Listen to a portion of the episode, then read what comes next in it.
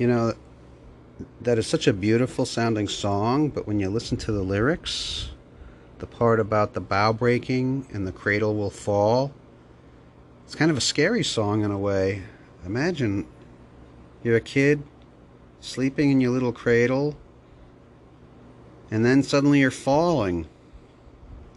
But you know, people have been fascinated with flying in strange ways.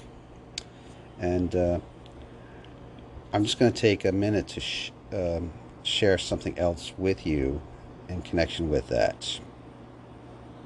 Man is back on the ground after using a lawn chair rigged with more than 150 helium balloons to take flight. Kent Couch traveled from the Oregon desert to a field in Idaho Saturday. Couch took along a few supplies for the nine hour trip, including a parachute, a couple of GPS devices, and a BB gun and a book. I would say the best thing is just the peace, serenity of the of the trip. It's just so quiet. The balloonist first realized his dream of flying among the clouds was possible after watching another man fly over Los Angeles more than 20 years ago. I'd do this every weekend if I had the time and the money and the people. Couch made his first attempt in 2006, but he had to come down with a parachute before the trip was finished. And last year he flew 193 miles, which was just short of his goal. This was the first time he made it out of state. So, exactly how did Couch make his landing in Idaho? He used his trusty BB gun to shoot some of the balloons that helped him make the more than 200 mile flight. Carlotta Bradley, The Associated Press.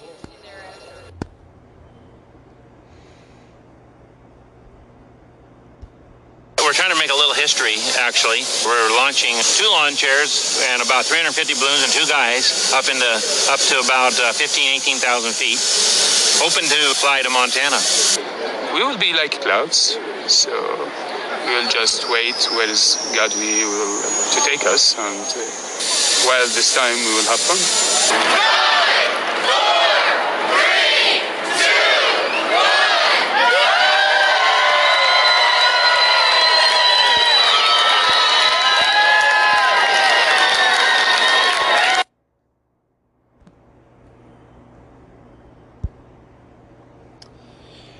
You know, I happen to know for a fact the origin of this lawn chair flying. I heard the story years ago, and I know it's a true story because uh, I, I, uh, I not only heard it verbally, but uh, I, uh, I read it about a guy, for whatever reason, he was in his backyard and he decided to tie some helium balloons to his lawn chair and I guess he didn't realize how high he would go. He wound up going up into the sky so high that he was up in the upper stratosphere. And a plane flying saw this guy, and the pilot radioed the control tower and said, You're not going to believe what's up here with us. Yes, this guy was so high that he was in the air routes. And uh, eventually uh, he landed. He survived the landing.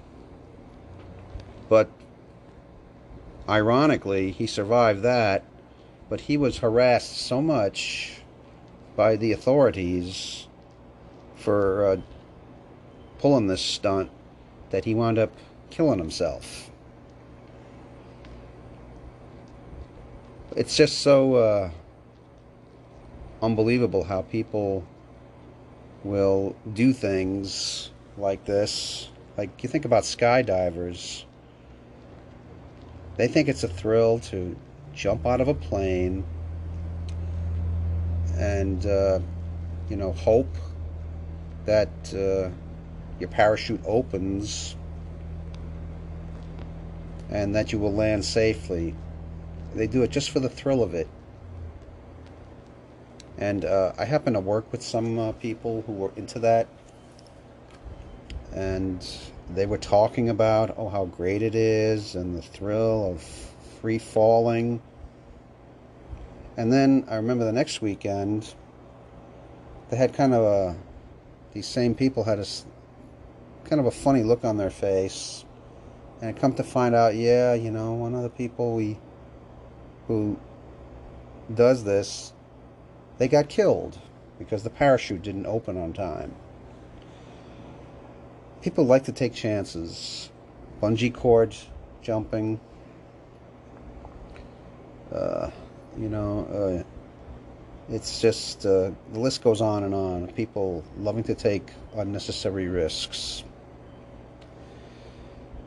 I mean, there's so many fun things you could do without putting your life on the line. But people get bored and uh, they just do anything and everything just so they can maybe be famous. You know, they just want to be able to say, I did this, I climbed that mountain uh, without any equipment, just so you could say you did it.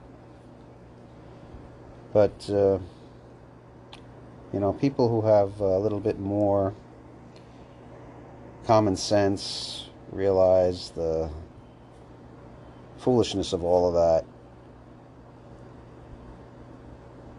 You know, life is, uh, it, to me, is challenging enough. Everyday life has its own little risks. Making a living, okay?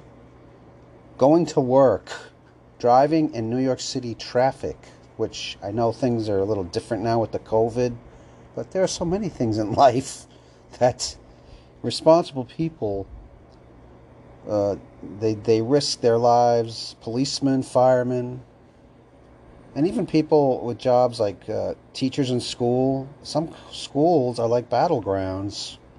Those are the people that are taking chances every day, not just once in a while for a thrill.